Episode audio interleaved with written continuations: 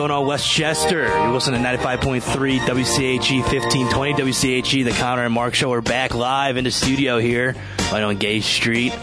Mark, what's going on, man? Nothing, man. It is uh, it is so different being back live. It's been two weeks, but definitely has felt longer, and uh, I'm so excited to get the show on the road here in the studio. No, I'm excited too, and there's a lot to talk about. I mean, the Phillies obviously get a, a big opening day win against the Atlanta Braves, uh, and a walk-off win by Jean Segura. And then we got obviously uh, March Madness continuing the Final Four tonight and we're going to be talking about those games, the lines, and, and, and the betting odds of, of, of who looks like the figure, favorite right now. Gonzaga is looking really good, and they look like the clear and head favorite going into it. We're also going to be talking about, uh, you know, some 76ers. Joel Embiid looks like he may be back tonight. We're still waiting on the update on his injury report uh, on the knee and, and, and where he falls in line on the injury report. Hopefully, he'll be back tonight, along with the Flyers, who are obviously in downward spiral, uh, losing last game to the Buffalo Sabres, who've lost 18 games games in a row previous to that and, and pick up a win against the Flyers. So they are obviously, uh, in, in, a dark place right now. We're going to take a deep dive into that as well. And also maybe we even touch some Eagles because, uh, there's not a whole lot going on, but Jalen Hurts switches number to, from two to one, which I guess is a pretty interesting thing. So definitely interesting thing. I mean, that's probably the most interesting we interesting thing we have to talk about right now uh, for the Eagles. Um, you know, other than making a big splash in in the in the uh, NFL news world of trading back to number twelve, but yeah. we'll evaluate some other NFL draft prospects as you know, always around this time, names start to emerge that you know even a month ago um, weren't really at the top of the board. So we'll definitely dive into that and it is sad, but we do have to talk about those Philadelphia Flyers and the spot that they're in right now. But um, let's definitely kick it off with some fills and and yeah. um, big win the other day. Just wait, what a way to kick off opening day. Well, right? here's what, here's what I'll say, and and here's an important date in mind I want to keep in mind, and I want to know if you would probably know what the date is significant with the Phillies. October seventh, two thousand eleven. Do you know what that date significant with the Philadelphia Phillies. That was the last playoff game they played. Look at you. Right? So they played Thank the St. Louis Cardinals October 7th, 2011. And Mark, I think this is the year that they finally returned back to the postseason. It's been a long nine year stretch here for the Philadelphia Phillies. Um, do you remember who pitched for the Phillies in that game? I want to say Roy Halladay. Yes, you're right. Okay. And they lost to Adam Wainwright, one Adam nothing. Wainwright. Yep. So that, that, was a wild card game, correct? It, it was a or no, it was it? a divisional game. Okay, divisional, divisional round. Game. Okay, yeah, because and they ended up winning 100 games that year, and obviously after that year, you know Ryan Howard towards Achilles, and and then the the amazing stretch of the, of the Philadelphia Phillies run from 2007 to 2011 was over, and then ever since then, the Phillies have been outside looking in on the playoff picture, and I think this is finally the year. And when you look at this roster, man, it's it's it's it's really loaded from I think from top to bottom. Uh, you know, you got. I mean, they only put in two runs last game, but I still think that you know they hit the ball pretty well against a pretty good pitcher in Max Fried, and and and we look at the bullpen. That was a huge question going into this season, and I think they really stepped up last game. We saw Brogdon, we saw Alvarado, we saw Archie Bradley, uh, obviously Hector Neris, who was the only guy I think was the only guy in the bullpen who was on opening day roster last year. That is this year. So, mm-hmm. um, and also Aaron Nola. I know he didn't pitch a perfect game, but he, he, he pitched seven strong, only let up two runs, and and it was, and it was pretty good. So I, everything about I know it's one game and there's gonna be a whole lot more. It's it's a, it's a marathon, not a sprint with the baseball season. But as it currently stands right now, I think this Phillies team is, is really good. I think they're primed to uh, end the the droughtless streak of, of missing this postseason, and they're gonna be playing some October baseball this year. Yeah, I mean the the biggest thing for me and the biggest takeaway from that game the other day was the defensive plays. I mean the amount of defensive plays that were made on on the Phillies end was the reason they really won that game, and it started with or you know, one of the big ones was Didi Gregorius in the ninth. Probably a better catch than I think any Eagles receiver made last season. You're 100 um, percent right. Tracking that one down right on the the outfield grass a little bit, saved the game basically for the Phils, and then Roman Quinn in honest unexpected hero coming in late for Adam Haseley. Um, a great throw to the plate and, and a great play by JT to, to track that ball down. But the biggest thing with this team is is consistency. Can they keep this up? Like you said, 160 game, 162 game season. It's a marathon and not a sprint, and, and this team needs to keep that in mind. Um, and the biggest thing I think is going to be the bullpen. They can they've proven that they can get leads, that they can hit off very good pitching and, in Max Fried, Um, being the Braves starter and, and really a three headed monster. I mean, you got, you got, um, Max Fried, you got Mike Soroka, and you got Ian Anderson. Three really good young pitchers for the Braves. And if they can keep this hitting up, um, obviously three runs, you want a little more there. But if they can keep hitting consistently, making good contact, um, you know, I think they will be in the playoffs this year in a really competitive division. And the last thing I do want to add is, is I thought Bryce looked very good. Um, you know, it was a little upsetting not to see that ball go out as the wind kind of Oh, yeah. twirled it back in. I believe it was in, yeah, it was in the early stages. It was a second at bat. Yeah, second. I would say maybe third or fourth inning. But you know, this this team obviously just one game, but they showed good signs.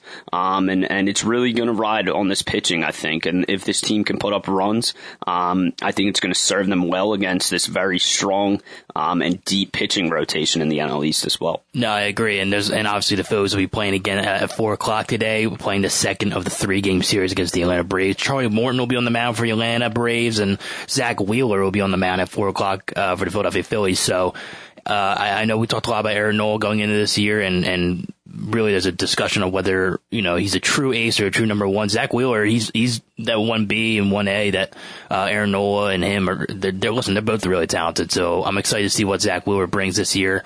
Um, you know, he was a big obviously free agent get last off season, but with the shortened season, you know, it, it it's kind of you don't really know how pitchers really settled in at, at that point last season. So I think a, a full spring training and a full off season and, and a full 162 game season for the MLB.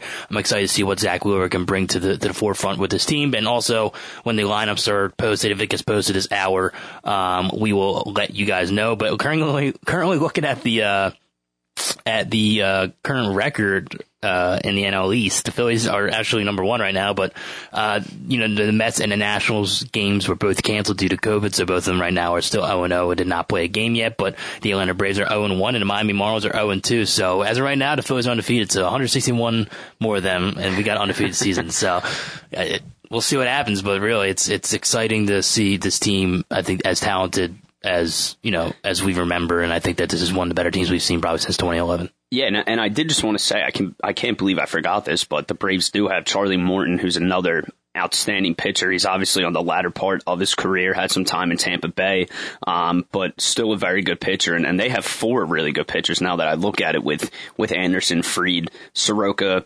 Um, I believe when he comes back, and, and then Charlie Morton, obviously today. So this team's going to have to find ways to win. Um, and, and when I say that, they're going to have to make outstanding plays like they did the other day um, to beat a team like the Atlanta Braves. They have power and talent and youth up and down their lineup, not only on the on the batting side, but also in the in the bullpen and the pitching, as I alluded to. So I think this is going to be the, the toughest opponent for the Phillies. And if they can start to gain ground and win some games, win this series against Atlanta, I know they play the Mets next, and then they play Atlanta again. If they can grab some of these early games, they're going to put themselves in a really good position uh, early here for the for the later part of the season when that comes. Yeah, and, and we we alluded to the schedule, uh, you know, as well. It's a tough schedule to start off the season, and we'll probably take a deep dive into the schedule and what it's going to look like for beginning of the year with the Phillies after uh, the first break. But listen, I'm excited where this team's at, and, and we're going to take a deep dive into the Phillies, but also we're going to take a look at March Madness Final Four um, and, and bets, and uh, you know what,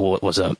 I was just going to say real quick, um, you know, we did put a poll up on our Twitter at Yeah. Conner Mark Show. Um, it's just what will be the Phillies win total this season. So we have the options of 90 plus wins between 87 and 89, 83 and 86, and under 80. Currently 90 wins and 87 to 89 wins are in the lead with 40%, and 83 to 86 wins are is in second with 20%.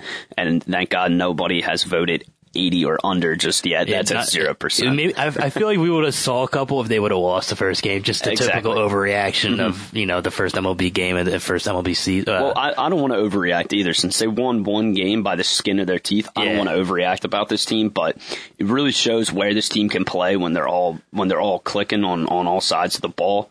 Um, and, and if this bullpen can come alive, I think this team can really be dangerous, not only in the NL East but in the NL as a whole. No, I agree. All right, you can follow us on Twitter at Conner Mark Show to keep up with the poll, like we just said, and all our other content as well. And you also can subscribe to our YouTube page as well at Conner Mark Show on YouTube. Uh, that's where we put all, put our all podcast episodes on there, interviews, stuff like that. And uh, yeah, we're gonna take a quick break here on the Conner and Mark Show.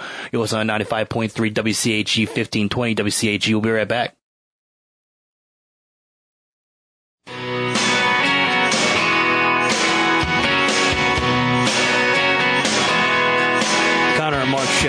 95.3 WCHE. Alongside Mark Rogers, I'm Conner Gabe. You can also be listening on 1520WCHE.com.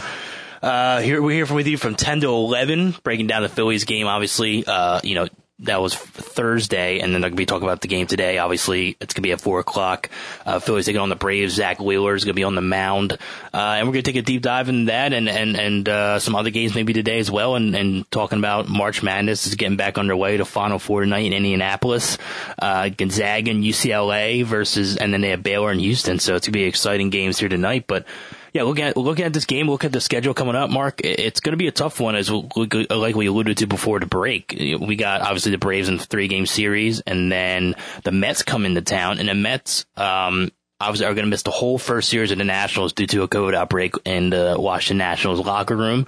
So uh, it looks like Jacob DeGrom's going to be pitching that first game against the Phillies. So that's that was not something the Phillies were expecting. So, uh, but he's obviously one of the best pitchers in baseball. And after the Mets, it's going to be on the road in Atlanta against the Braves, and then on the road again uh, against the Mets in Queens, and then at home against the Cardinals, uh, and then later in April uh, at home against the Giants. That's going to be a three game series. And then on the road again in Colorado to the Rockies in, uh, in Denver. And then we got at the end of April, they're going to be on the road for a four game series to wrap up the month against the St. Louis Cardinals. So it's a pretty tough schedule to start off April, but uh, like we like we said, this team's good, and the, it, it's going to be the same normal MLB format, playoff postseason format, not the expanded one that we saw last year, where like half the teams get into the postseason. But it's going to be uh, three division winners and two wild cards, so it's going to be tough for the Phillies to get into. But they really definitely have the roster to be able to uh, push for a spot. Yeah, and, and, again, it's early. It's one game in. We don't want to be um, we don't want to be the overreactive radio talk show where where we're going to the World we Series, we're we're winning it all. No, we get it's early, but they really we start playing the the Broad Street Parade. yeah, we'll, we'll, give them a call. We'll, we'll get it going. But no, I, I totally agree. They need. I think the biggest thing for this Phillies team, and, and touching on your first point there, I'm not expecting Jacob the DeGrom to pitch they're going to be facing tough pitching in the division all year. I mean, you think about it. You go down the list. We touched on the Atlanta rotation. You got the Mets who acquired Stroman two years ago, um, or two seasons ago. You got the Grom. You got Syndergaard on there. Then you go to the Nationals. You got Scherzer, Strasburg, Corbin. You got um, on the Marlins. You got a young pitching staff there. So this team is really going to be facing tough pitching interdivisional all year.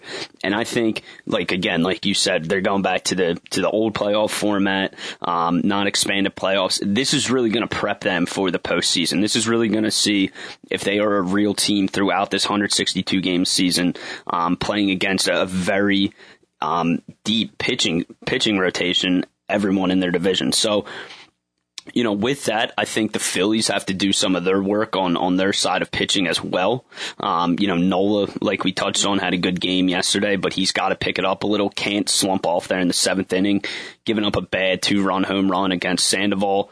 Um, I, I did not even know he was in the league anymore until until, he, until, until, I saw that. Until it popped up on your phone. yeah, like, and I'm like, okay, nice. Um, but no, I mean Wheeler is a one AB type of guy. He can be as good as Aaron Nola, I believe, and and this rotation's going to have to fill itself out. You got some veteran leadership on the back end who can really shore up this rotation, and hopefully you have the guys in the bullpen who come through, um, you know, strong for this Phillies team. So a lot to look forward to here, and and a really tough month, I, I think. Um, uh, one that will groom this team for the rest of the season. I mean, the only easy matchup that I really see here, and I don't even think it's easy. You got the Colorado Rockies. They gave the Dodgers a game on opening day. They did. Um, they won eight five, and and they got smoked last night. But they they look like they have some talent on their team. So the Phillies are really gonna have to grind through this first month, and they're really gonna have to take the opportunity head on. And, um, you know, with the talent they have in this lineup, they're going to have to produce and they're going to have to get results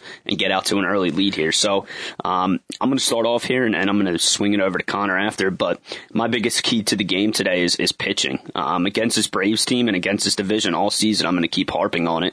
The pitching is the most important part and, and Zack Wheeler has to go out there and he's proven last year that he was a really strong pitcher in the starts that he got. Um, and I think today, I'm going to make another score prediction. It's going to be a low scoring one again, but really, I think the Phils are going to win today. Um, I think they're going to win 4-3 today. So I think it's going to be another low scoring one. And, and I think these starting pitchers, it's going to be a pitcher's duel for sure. Uh, my key to the game is two to six. So when you talk about the Phillies lineup in the, in the heart of it, Rhys Hoskins, Bryce Harper, JT Realmuto, Alec Bohm, and then Didi Gregorius. Uh, I think that, you know, Bohm didn't really have, obviously have a great game. Didi obviously made a great catch, uh, in, in the end of the game, but, uh, he didn't really, I think he had three strikeouts. Mm-hmm. Bryce had, I think, I think had a pretty good game. Rhys obviously obviously had a double. I think that was huge for him to start off the season with some confidence. And, and JT, I thought he played okay, but I mean, they only scored two runs, and that's to me the lineup. And, and if this team's going to be putting up runs, the, the, that two to six is going to have to be very productive. Mm-hmm. So I'm expecting, um, I'm expecting a big game from them. I think that you know, uh, uh Charlie Morton obviously he's, he's a pit, he's a really good pitcher, but I think that uh, you know, I like this matchup. I think a little bit better than Max Fried. I think you know, righties obviously are a lot better. He got you know left-hand pool guys like Bryce and, and Didi, I think they're going to do. I think they're going to have a lot better of a game than they did yesterday. Uh, I think I'm predicting. point. Yeah, so I, I think I'm predicting Didi gets a home run today. Okay. So I think he's going to bounce back. I, I think that uh, you know, the good thing is he didn't carry out his poor play at the plate and into the field. He still, you know, made a great grab and, and he's still a really good shortstop. So I think he, I think he gets a hold of one today. I think he gets a home run, but I think the Phillies win and I'm going to go against your belief of the low scoring game. I think it's going to be a high scoring game. I think the Phillies win six to two. Oh, yeah. So okay. I think, I think it's a good one. I think that, uh, I think the offense like starts to get going and, and listen, it's, I, I know we're talking a lot about the the first half of the season, the first month of the season right here, but it, like we've seen with this team over the past couple of years, it's not how you start, it's how you finish. And this team has not finished well over the past couple of years, um, and they were close. All they had to do was win one game last year, and they couldn't do it, and, and that was an expanded playoff uh, season, and they couldn't figure out a way to do it. So it's all about whether Joe Girardi can get these guys going and get the mindset going, when, especially down in the last month in September, uh, of, of like, listen, like we're a game out or we're a game up in, in the wild card spot. Like you gotta, you know, keep your head, you know, straightforward and narrow and, and, and, you know, it's, it's, it's been the biggest problem with this organization for the past couple of years. Mm-hmm. And, uh, you know, obviously that stretch out like after 2011, they're, they're a bad team, but this is a good team and they need to figure out team. September that, you know, and I, I, think what goes hand in hand with Girardi getting these guys up and, and getting them ready to play is, is the leadership on this team. And there's no better leader in this city right now for Philadelphia sports in my mind than Bryce Harper. Um, and, and if he can get these guys going, if he can get his play at the plate and his play in the field going, these guys are going to feed off it. You got, you know, JT Realmuto, who's, who's pretty much the general of the infield, I guess you could say. Um, and then you got some guys who have been around. You got Didi, you got Hoskins, you got Segura. So you got Cutch out there in left field. So I think this team is built to win and, and win this year. I totally agree with that. But I think this leadership needs to carry these young guys up and, and in Bohm and Haseley and Quinn and get these guys ready to play come to the ballpark every day. Um, every get, every day means just as much as, as the game um, in front of you. So they really need to to see the opportunity they have here and, and um, again, it's not how you how you start, but definitely how you finish for this team for sure. Yeah, I agree. And and we're gonna I don't know I'm, I do not know when they're gonna be announcing their lineup today, but as it currently stands right now, it's just gonna be as like we said, Zack Wheeler and Charlie Morton's gonna be on the mound for the Phillies and the Braves, and also just some games around the MLB. You want to talk about anything that stuck out to you from opening day, or what games that stick out to you this uh, today or tomorrow for the first series of the weekend? Yeah, I mean, I, I kind of touched on it a little earlier, but the the Rockies Dodgers series kind of kind of intrigues me just due to the Rockies coming out on opening day and kind of stunning um, the the Dodgers. I know Cody Bellinger had a home run taken away from him, and it was an eight five uh, win. Colorado played a lot of small ball, not a lot of home runs. I believe Colorado didn't even hit a home run, but um, I'm definitely intrigued for that game today. Um, pulling the time up here real quick, but um, I also do like the the Padres and the Diamondbacks little interdivisional matchup. But obviously, the Padres coming into the season after signing Tatis to that monster deal, kind of the the new face of baseball, if you will, one of the the top names in baseball. So they're always fun to watch. But um, those are going to be my two games to watch today, and and I do have it up here. Looks like Dodgers Rockies play tonight at eight ten, and Diamondbacks Padres are at eight forty. So two ga- games that I like to keep my eye on there. And, and Conner, you got any? Yeah, uh, Toronto Blue Jays and New York Yankees is an interesting one. I know you betted on the Yankees to uh, Opening day. to win on opening day, and it didn't it didn't happen. But uh, Toronto, listen, they got an interesting team. They got you know Vladimir Guerrero, Bo Bichette, um, and you know, and what they bring in? They brought in uh, Springer. Yeah, they Yeah, brought in Springer. Yeah, George Springer from uh, Houston, and I think they have a pretty good line. We got a pretty good team. I, I don't think the Red Sox can be good this year, and uh, I don't, the Orioles are still a pretty young team. I don't think they're going to be, you know, really contending for a division. I think the Yankees and the Blue Jays are probably the top two. I know the, you know Tampa Bay is a pretty good team, but it seems like every year they just don't have a lot of money to pay their big guys, and they just they get depleted every year. So uh, I think Toronto has a pretty good shot of maybe pushing for an AL East title this year. So that's gonna be an interesting game. I want to see how uh, the Yankees bounce back because they are obviously like like usually every year they're in the top of the uh, you know title odds, and you know that's what happens when you get a lot of money in MLB. Man, you can just pay for everybody. But uh, also Rangers and Royals. I was watching uh, the first inning for their game. It was like they both scored like 10 runs combined. so like, I was like, man, there's just not a lick of defense being played today. So I think it's an interesting game. And, uh, and also the Pirates and the Cubs. I know, you know, the Pirates Ke'Bryan Hayes, man. I think he's a really good player for the Pirates. I think he's going to be, you know, one of the better players in baseball. So uh, I know the Pirates are going to probably have a pretty bad year this year. They're not really a good team, but that's going to be an exciting player to watch, uh, in the MLB. But, uh, you know, we'll transition into March Madness to Final Four. Uh, we're going to head the break in about like five minutes and then we'll talk about on the other side as well. But Final Four, uh, both our brackets are busted, but you know, we gave the old college try on the brackets. So, uh, Both went Michigan, so you know, tough yeah. loss, tough loss. Was- UCLA's hot though. There's always that one hot team. They're hot. And and um you know I picked them to go to the Sweet 16 never would have thought that they'd be you know playing in a final four. Uh but as of right now it's going to be today at 514 Houston number uh 2 going up against number 1 Baylor. Uh and then the nightcap at 8:30 is going to be number 11 UCLA versus the number 1 Gonzaga. And uh as it's currently standing right now as I look into this I think Gonzaga is far and away the uh favorite. They have been dominant and it's very reminiscent of the 2018 Villanova Wildcats to me man just like every game they're just dominating them and it's not close and they just look like the superior team. So uh I don't think UCLA has a great shot. I think the last time I checked the line it was plus 14 for UCLA Still 14, yeah. still 14 so uh, you know maybe they can cover it um maybe they can keep close but I don't think they beat them. And I think Baylor beats Houston as well. I know Houston's a really good defensive team and they got a, a lot to offer there but I think Baylor surprisingly because they were pretty rusty going into the tournament um they they they look pretty good. I think it's gonna be Baylor Gonzaga in, in the finals. So what, what about you Yeah, I'm gonna have to disagree on the Baylor point, and, and I'm I'm standing strong on it, man. I'm standing standing on Houston here, heavy.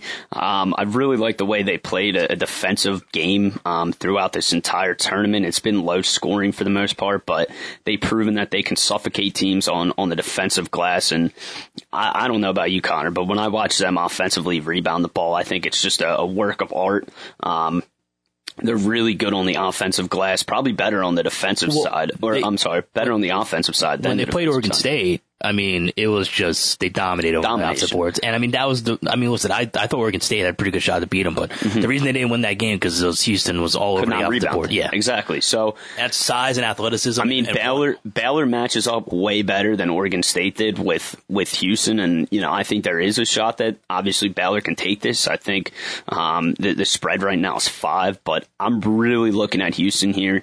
Um, I think they can pull the upset off, but on the other side, I totally agree with you. Gonzaga is just too good of a team. I I love Mick Cronin's team. He was a, a coach at Cincinnati. Um, it was kind of funny. They were asking him about his dad. I, if, if you've been paying attention to the tournament, you'll see his dad. He's the older guy, obviously in the UCLA sweatshirt, always going crazy Yeah. uh, throughout this entire run. Um, so, so they were kind of comparing him to the sister Jean of um, Loyola Chicago when they went on their run. But um, you know, all in all, it's it's a it's a very good defensive team. Mick Cronin runs a very tight ship at UCLA, and, and obviously, um, it's shown as they're in the Final Four here. But I just think this this Gonzaga team's way too talented, and, and just is going to overmatch this UCLA team as hard as they try, as you know, as much defense as they try to block uh, Gonzaga down on. They just look like a different breed this year, and and I think it ties hand in hand with your point there. I think they are like a Villanova this year. I mean. You remember Villanova beating Michigan in the final a few years ago by like pretty sure it's almost by 20 points. So Yeah. it wasn't even close the entire game. And, and you know, I think if they do, I think when they do get to the final, whoever they play, Baylor or Houston, I think it is going to be a closer game, but I don't see the Zags team losing. Um, the 14 points I'd lay against UCLA, um, I think they're going to beat them by 20. I think it's going to be a blowout, and, and I see Zags winning, winning the NCAA tournament as a whole here, no matter who they play, Baylor or Houston. Well, the current championship odds as uh, on Bovada right now, number one, Gonzaga, like we said, is uh, minus 200. Uh, number two is Baylor. They are plus 275. Houston's a plus 750 and UCLA is a plus 2000. So I don't know. Maybe throw like five bucks on. Like, eh, it's five bucks. Let's see what happens. Like, you know, I mean, like you said, I I, I agree. Gonzaga is probably the favorite. Um, but listen, if Baylor plays Gonzaga in a national title game, which I am predicting, that's my prediction. But uh, if that does happen, I think Baylor actually has a shot. Mm-hmm. It's not a good one. I wouldn't say it's like you know 50-50 here. It's probably more like 2080 maybe. Yeah, I would say I would I would probably say the spread would be pretty close to 10 still. Yeah, depending on who they play, but I take I take Baylor in the points if that was the case. I think I would too um, if that was the case, but this Zags team, and, and I, I personally thought USC may have had the best shot to beat this Zags team and, and challenge them with the two Mobley brothers down yeah. low with the size. But yeah, I mean, their defensive play, like I was talking about on, on the last um, instant reaction we have up on our YouTube page, the defense is just is crazy for the Zags. They press, they pick your pocket. They were playing the backcourt press with you know, seven minutes into the game on, on, uh, in the Elite Eight, you know, they were up by 12. They don't, they don't let down. They're relentless, and I think this team is as gifted as they are on the offensive end, they compensate as well on, on the defensive end for um, their play, and, and they're they're a different team this year. And I'm I'm rolling with Zags all the way for sure, though. Yeah, I, I think I agree. It's gonna be uh, exciting, but um, you know, we're, we're, gonna take a quick break about like two minutes, but uh, anything you want to touch on before? Because I, I, know we're gonna talk a little bit on the other side about March Madness and odds and, and, and, and stuff like that. But um, anything else you want to touch on before we go to break? Yeah, I think I'm gonna I'm gonna save the lock of the day for the other side. So make sure you yes. stick with us here, and, and we'll have the locks of the day coming. Do I even dare put one out after my performance this nah, yeah, you got to come back. The records, the record can only go up from here. nah, I, I, think you're right. All right, well, make sure you follow us on Twitter at Conner Mark Show and subscribe to our YouTube page as well. Also follow WCHE on Twitter and uh, and on Facebook as well. You can keep up with the station's content along with our content as well. So we're gonna take a quick break here on 1520 WCHE uh, 95.3 WCHE. You're listening to Conner and Mark Show. We'll be right back.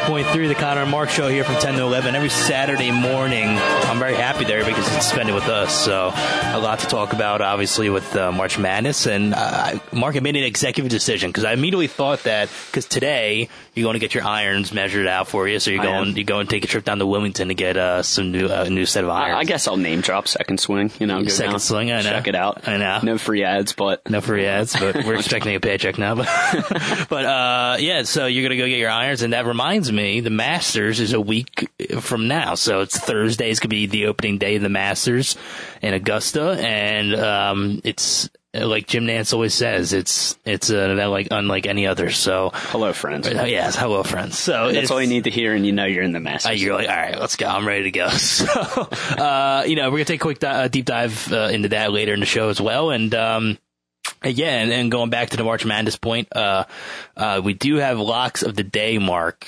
And like I was saying, I've been very poor this this month, and I don't, I don't know. I think I, I think I've gotten like two right. Maybe I've been going more towards the over and under because the, the the lines were not treating me good. So I, I did the I did the Gonzaga.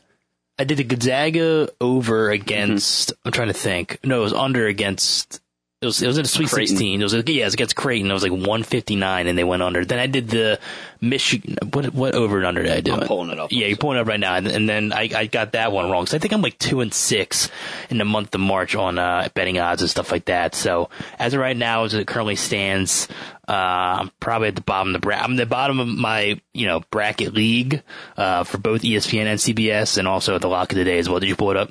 Yep. So uh, you had we'll just go over real quick. I had Michigan money line. This was in the um, Sweet 16. Michigan money line. They obviously won. Connor had the Zags Creighton under 158 and a half. That one. Then I took uh, Oregon State plus seven and a half against Houston, and you took Baylor minus eight. I believe that one as well. Yep. So, um, yeah, so we're back here for the locks of the day on. This is now Saturday, going into the final four, and I'm going to kick it off because I've been riding this team, and I'm going Houston plus five. Why are you going Houston plus five?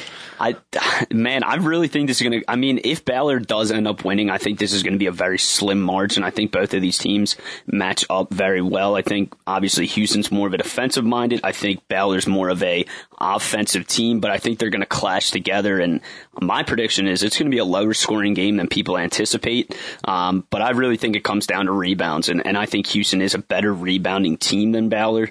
Um, but I think Baylor's a better scoring team. So I think that's where the difference is going to lie. Um, and, and if, if Houston stays true to their game, I don't see why they don't cover this spread and, and go, um, go have a, a dance at the NCAA championship. But I'll throw it back to you. And, and who do you have for your lock of the day, Conner?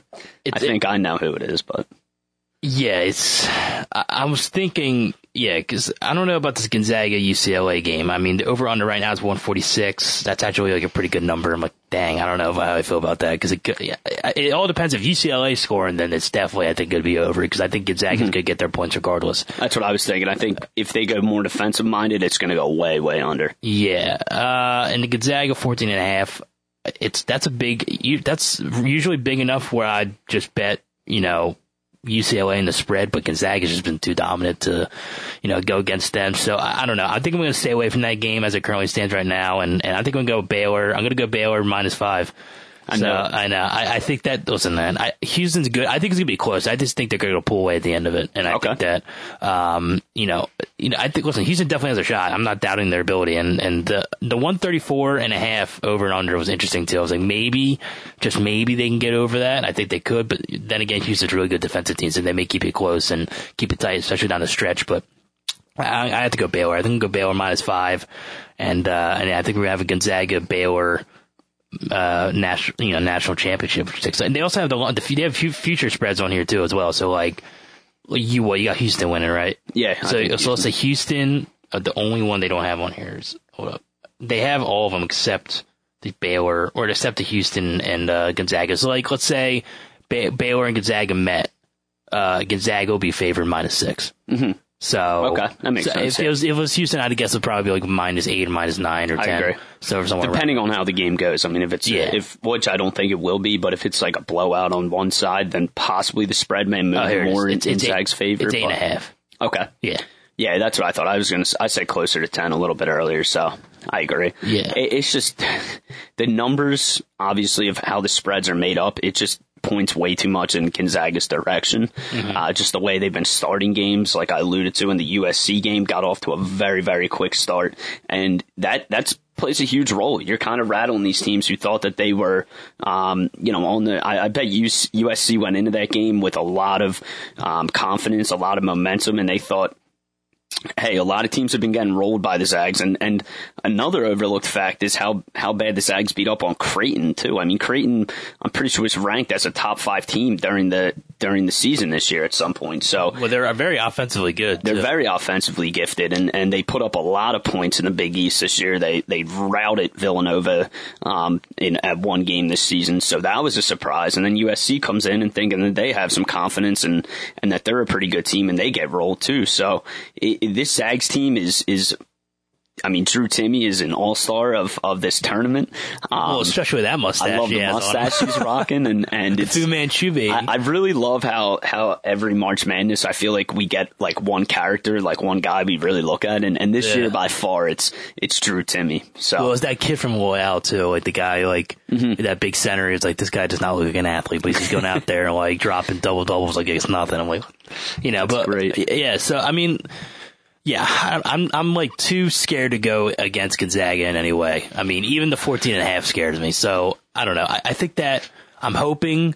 Uh, it's a close game because listen, the Elite Eight, I thought I was pretty disappointed by. Uh, a lot of the games were really close and it wasn't really interesting, uh, except for the UCLA Michigan game, which obviously, you know, of course, the one team I picked to win a national title loses. So, uh, yeah, so I, I, I don't know. I, listen, I think UCLA's got a shot, man. I think they're on a miracle run. Uh, 11 seed. I know they're obviously a big program and they're not like some under, you know, Cinderella team like an Oral Roberts or something like that, but they've, you know, defied the odds. They, they were the, they were the, what, the last four in and, Yeah. uh, and were able to, um, you know, make it all the way to a final four. So I think they have a shot, but, uh, as long as they can, if it's close down the stretch and second, second half, I think they definitely have a shot. Yeah, and one of the craziest things about this tournament, just to add to the madness a little more, was UCLA was actually down at half in their playing game against Michigan were, State Michigan by State. 11 points, I believe. Yeah. Um, at half, their win probability was in the basement, uh, pretty much below 5%, I'm pretty sure. And they stormed all the way back to win that playing game. And obviously now they're here in the Final Four. So I, I I really don't want to count this team out because um, that's the easy thing to do. But again, we, we keep we keep touching on it. We we keep reiterating it. This Zags team is just different, um, and and you know that spread is a lot of points. But I can see the Zags pulling away here and, and winning this game by twenty. I I agree, and it's it's gonna be exciting to watch, man. And and I'm listen, I love it's been, it was that first weekend at the round of 64 and round it was I watched like maybe like 10 hours of basketball a day. Oh yeah, well because there was no tournament last year, so it was kind of Yeah. like double the fun this year. Yeah. a lot of upsets. Again, remember we Yeah. touched on that nine Ohio upsets State. in the first in the round of 64, five upsets in the round of 32. So, um, you know, very interesting basketball. Oral Roberts pulling off the upset against Texas, and then Shaka Smart, the the coach for Texas, um, departing earlier last week now to Marquette in a in a Big East, um, very competitive Big East conference where Marquette has kind of um, nosedived a little bit over the past year to where they were last year. But um, college basketball, man, always always moving and and in my mind, I mean, other than the Stanley Cup playoffs, and I guess I'm kind of biased towards the NHL, I think this is the best tournament in sports. It's it's action packed. You got teams that you don't expect to get there, and, and obviously UCLA is is a prime example this year in the Final Four, being a, a first four team in and a first four team out. No, I agree, and uh, we'll, I'll probably cut the break a little bit sooner. We'll go on break in about uh, three or four minutes. I do want to touch on this though. Uh, we had Grant Foley on earlier in the week. He, I have good buddies with him. He works for the Philadelphia Phillies social media department, and he's been doing uh, a pretty cool story called "Leaving a Legacy: The Dick Allen Story." Um, and you can look at this on Twitter as well. The Phillies official account just tweeted this out 15 hours ago. It was narrated by the big piece Ryan Howard. Uh, obviously, the story of, of uh, Dick Allen, a Phillies legend, and uh, he's been doing a lot of work like that, man. With with uh, you know, he, he I think he did a story on the 1980s Phillies last year. Yeah, he And was telling us that's another episode. Uh, you can find that on Spotify where he was talking about that. yeah, he he did a great job with that, and uh, I'm excited to give it, this give this one a listen as well. I think it's gonna be uh, you know it's pretty cool with the, the type of content the Phillies are pumping out now, and and I'm not surprised. I mean, when you hire a guy like him, they're gonna be putting out some pretty nice stuff. So uh, so it's you know you take a uh, check that out, and uh, you know I'm probably could take a look at that later in the day. So that's obviously a great thing. With the Phillies back and and baseball back, it's it's a good to take a little flashback and see the past and the the legends that came with the Philadelphia Phillies. Most definitely. It, it definitely looks like a great piece. Obviously, Dick Allen getting his, um, pretty sure he got inducted to the Phillies Hall of Fame last summer. Uh, that was a, a great, uh, ceremony for a, a legend of his caliber. Uh, and especially, like you said, Conner, the, the great names that have came through this organization over the, you know, past, I believe, almost you know 150 years of this organization's history. So, um, you know, great piece. Definitely go check that out, and and definitely check out our interview with Graham, not only on our YouTube page this past week, but also uh, the episode we did with him last year on some of the stuff that he was doing, and, and you can watch that as well. So, a lot of good stuff from Graham Foley, and, and thanks again for coming on. It was a great episode of preview of the Philadelphia Phillies this year. Yeah, he did, and yeah, like you said, you can follow that on our social media page and our YouTube page, Conner Mark Show. Uh, all right, so we're gonna take a quick break here. We're gonna come back, talk some Masters. Like you said, you're going down to Wilmington and get some. Uh, Some clubs, Some- some seasons around the corner here. I know, and next Saturday we're gonna be going out and playing some golf. So Oh, yeah. Conner Marshall Show hit, hits the hit play some 18 and see how it goes. We might we might post some videos on, on the YouTube page for some laughs if anyone wants to check that out. A little out. friendly f- trash talk, you know, it's, you know, maybe put some money on it. We'll see what happens. But, uh, all right, we're going to take a quick break here on, uh, 95.3 WCHE, 1520 WCHE, E. the Conner and Mark show from 10 to 11. We'll be right back.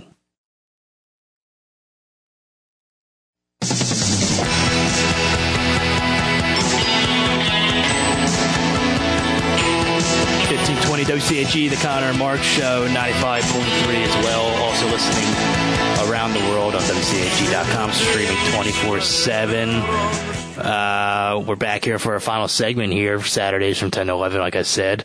Uh, starting off here, 76ers. Uh, Joel Embiid could be back tonight. We're still waiting on the injury news, like we alluded to earlier in the show with Joel Embiid. Um, obviously hurt his knee about like it seems like it was a month ago, um, but he obviously evaded any major structural damage in his knee. And it looks like he'll be back sooner rather than later, and it could be tonight. Um, I'm excited to see this full team, man. I'm excited to see. Um, yeah, I'm excited to see Joel Embiid. I'm excited to see George Hill. They brought in into trade deadline. Uh, Ben Simmons, I think, has been struggling. Um, oh, here, they just dropped the injury report as of right now. So currently it stands right now, Joel Embiid is questionable with a knee. George Hill is still out with a thumb, and then they play Minnesota tonight with Ricky Rubio questionable and D'Angelo Russell out with a knee injury. So they are going to be playing the Timberwolves tonight. Um, but yeah, listen, I'm excited to see just this full lineup and full roster, I think this this team really has a shot of making a run and maybe in a serious contender this this playoff. Um, you know, it, I know a lot of people were disappointed they didn't make the big splash move with Kyle Lowry, but at the end of the day, it was probably too much to, for a guy at his age with that money tag. So, um, but I, I, like the move with George Hill. I think he's going to play a lot of big minutes in the playoffs at that backup point guard spot. Uh, he can shoot, he can play defense. So that's everything you want out of a veteran off the bench and stuff like that. So, um, but I'm excited to see Embiid back and uh, he probably won't win the MVP this year just due to probably missing time with the injury. Uh, but listen, I'm excited to have him back and I'm excited to see what this roster at, at full strength is able to do. Yeah, and then, you know, looking at the next two games here, like you touched on, they got Timberwolves tonight and then they have the Memphis Grizzlies tomorrow. I think personally the reason he's questionable is because they're going to hold him out these these next two games. I think? Um, and they have the Celtics on Tuesday. I mean, obviously the Celtics are not in the position of a of a big contender at this point in time where we normally would expect them, but you know, every time the Sixers and Celtics play, it's always a game. It's always obviously a high intense rivalry. Um, so my personal opinion is they're going to hold him out until then. Um, but who knows? He may be back tomorrow. But I think this team is rolling just fine without him. Um, right now, obviously, they've hit a, a, bit of a skid a little bit before. They had a good game against the Cavs and, and, um, you know, a 20 point win there. But, you know, coming down here and, in now what is this now? April. Uh, geez, I don't even know what month it is.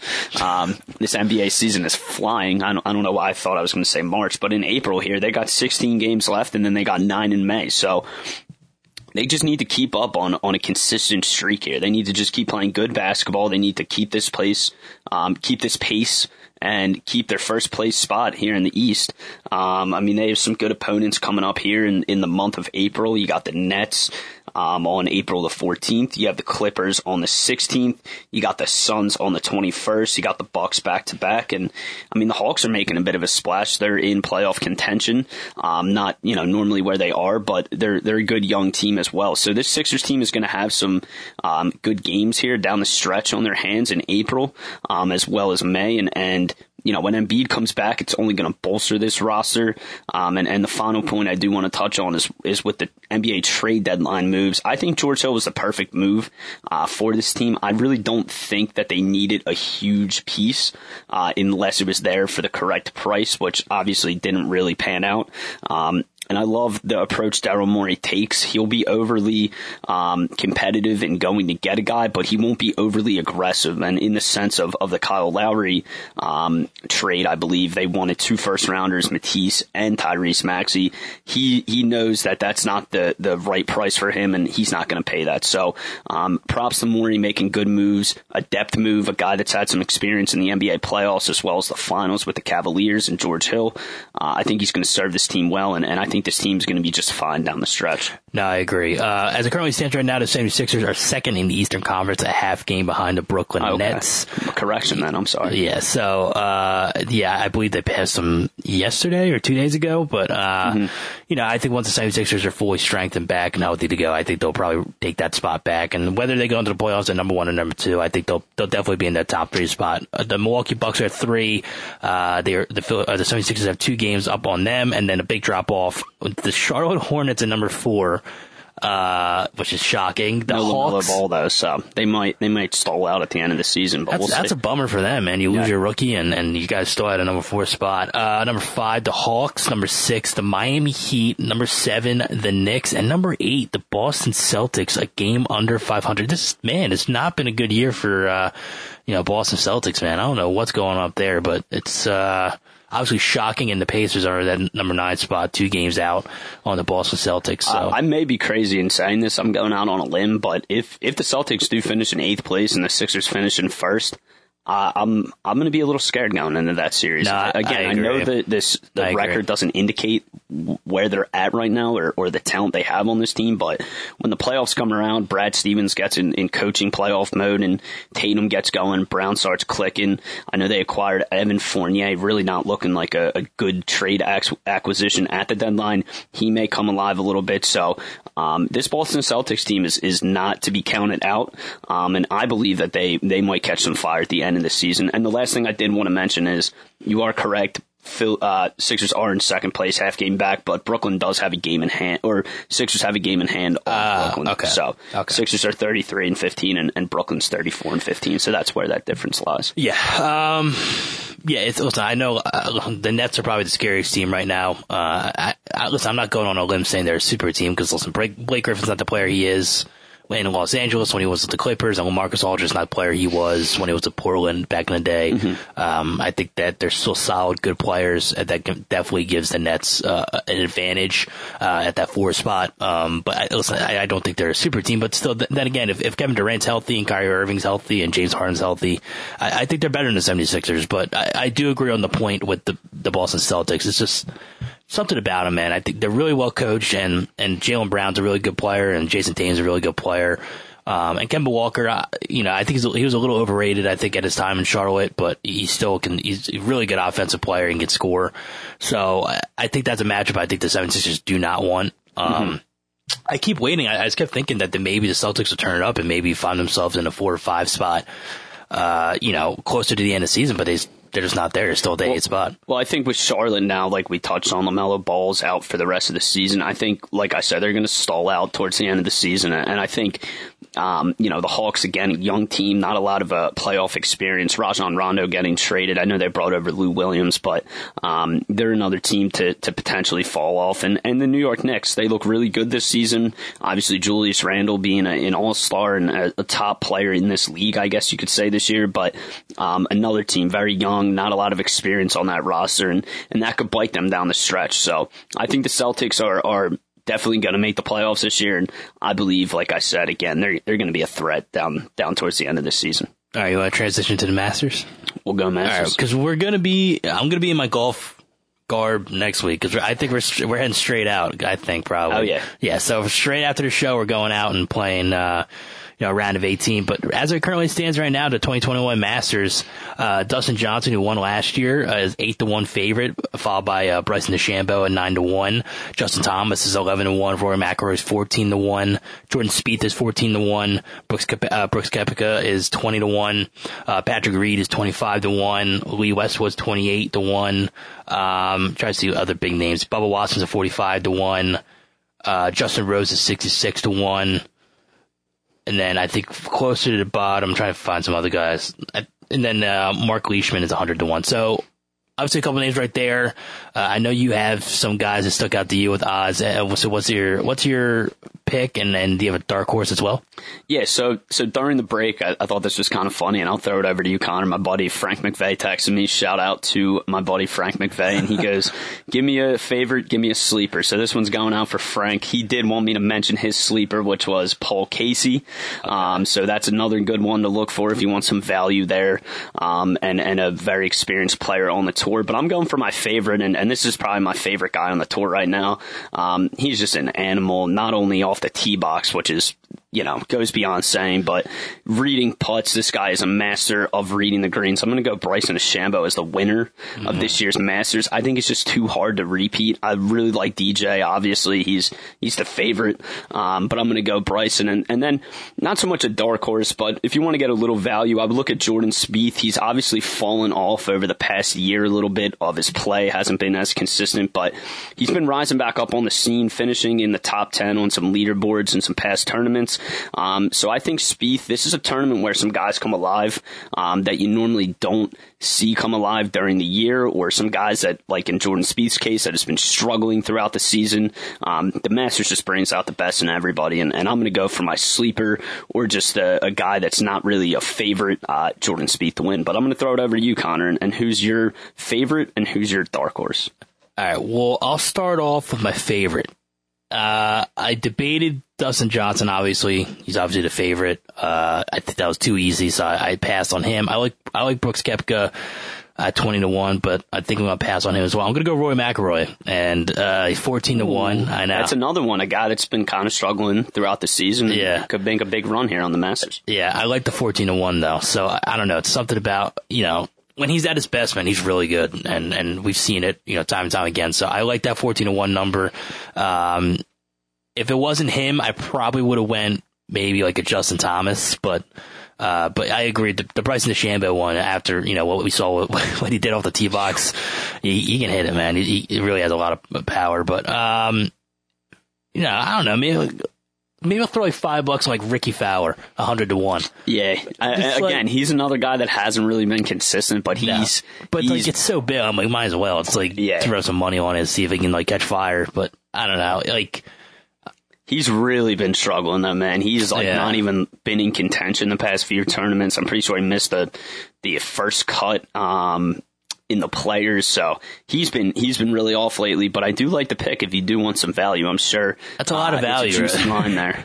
it's 100 to one. So uh, yeah, it's it's it's that's big. A, that's a heck of a yeah. It's a, it's a big it's a big number. So if it if it does miraculously pay out, then someone's having fun, you know, Sunday night. So uh, yeah. So as of right now, yeah, Dustin Johnson's eight to one favored, um, and then like you said, your pick Bryson DeChambeau at number nine to one, and then I'm going Rory at 14 to one. Uh, yeah. So it's starting Thursday on CBS. Jim Nantz getting the call, obviously. Uh, I'm excited. Who else? Uh, yeah. What? I said, who else would be making the call, right? Uh, yeah, I know. Jim Nantz, I don't think Tony Romo. I think Tony Romo would be at, at the watch on his couch. So I don't know. Yeah, right. Nah, he's he's not the the golf master, but yeah, man, Masters is is it's that time of year. It's crazy how you know obviously due to COVID last year they had to move it to the fall, which I thought was really interesting. Obviously, the course looks completely different in the fall to the spring, but I'm happy they're getting it back on track. It's a quick turnaround, obviously, from uh, I believe it was in October and November, and now again in its original spot in April. So nothing like the Masters in April. Um, coming back here and, and you know, DeChambeau, uh, Dustin Johnson, Jordan Spieth, all these guys are, are, definitely, in my mind at least, going to be at the forefront uh, of the leaderboard in this tournament. All right, looks like we're about to wrap it up here though at the Conner and Mark show. Uh, tune in next week as well. I, we'll be talking Masters. It'll be underway. Uh, we'll be talking, uh, obviously, you know, Phillies will be, you know, a week into their season, and then the Sixers and Flyers will be uh, another week closer to the to the playoff push as they're going. What what's up? Yeah, real quick, just wanted to mention the Flyers, as bad as they have been, made some good news in uh, signing their first round draft pick of 2019, I believe. Cam York, 16th overall defenseman from Michigan, um, signed him to a three year entry level deal. So definitely excited to see him possibly come up, get a get a shot with the big club. Um, Shane Gostisbehere put on waivers, cleared waivers, um, I believe, just due to the amount of money um, he he gets paid per year. So um, that's Flyers update, but uh, definitely tune in next week. We're going to be talking Masters, Phillies, Flyers, Sixers, and any Eagles news on the horizon. So make sure you listen and subscribe, Conner Marcia. Yeah, sounds good. All right, we'll see you guys next week.